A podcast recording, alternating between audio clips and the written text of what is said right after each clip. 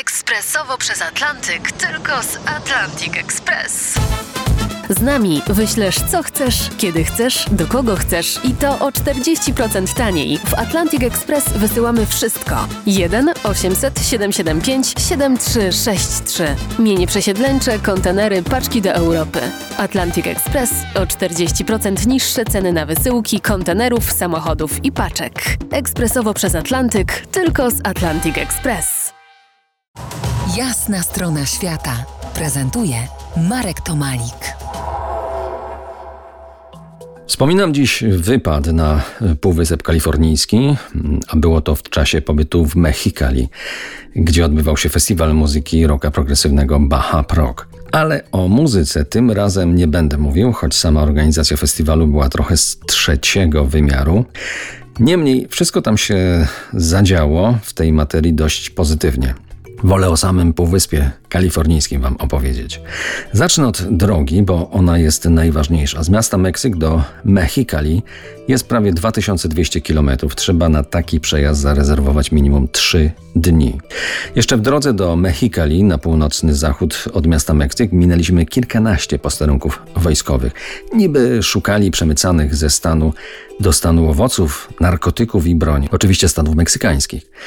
W istocie kontrole były pobieżne. Od balsam dla sumienia władz, które utrzymują, że walczą ze złem. Stany Chihuahua i Sonora nie należą ani do turystycznych, ani gościnnych. To tu graniczne miasto Ciudad Juarez słynie z okrutnych mordów, głównie kobiet wykorzystywanych w przemyśle pornograficznym, narkobiznesie czy też obrzędach hm, satanistycznych. Niemniej surrealistyczny krajobraz pustyń Sonora i Altar z niezliczoną ilością kaktusów pasował do klimatu naszej podróży. W północnej części tejże podróży to były same pustkowia z kaktusami znanymi z amerykańskich filmów i nieznanymi z tych filmów. Wszak Meksyk to stolica kaktusów wszelakiej maści. Ponad siedemdziesiąt procent kaktusów mieszka właśnie tu, w Meksyku. Po koncertach ze strony świeżo zapoznanego fana muzyki progresywnej i sportowca, nauczyciela akademickiego, konkretnie anglisty, pojawiła się propozycja. Pojechaliśmy zbadać, co dzieje się na zielonej granicy Meksyku i Stanów Zjednoczonych Ameryki. Najpierw asfaltem pięćdziesiąt kilometrów za miasto w kierunku słynnej Tijuany, a potem kilkanaście kilometrów nieutwardzoną drogą wzdłuż granicy ze Stanami. Kątem oka mijaliśmy skupionych strachem latynosów maszerujących dzielnie w pustynną otchłań.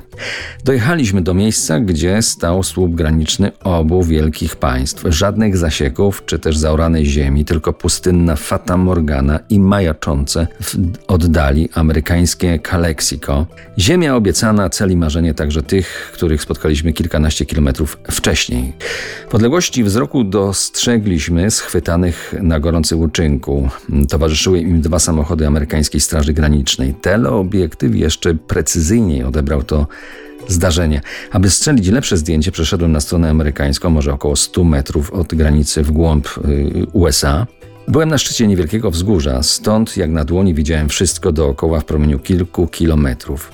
W tym samym momencie usłyszałem trzask spuszczonej przeze mnie migawki i o dziwo ryk silnika. I to, i to nie była Fata Morgana. W moim kierunku, jakby spod ziemi, sunął terenowy Border Patrol. Adrenalina napiła mocniej mięśnie i ostatnim rzutem na taśmę wpadłem na stronę meksykańską. Tuż za mną, w ostrym wirażu, zabuksowały opony Amerykanów. Wszystko działo się bardzo szybko i bardzo blisko. Serce waliło jak młot udarowy przez całą drogę powrotną do hotelu. Skąd oni się wzięli? Na to pytanie nie potrafię do dziś sobie odpowiedzieć. To jest Jasna Strona Świata w R M F Classic.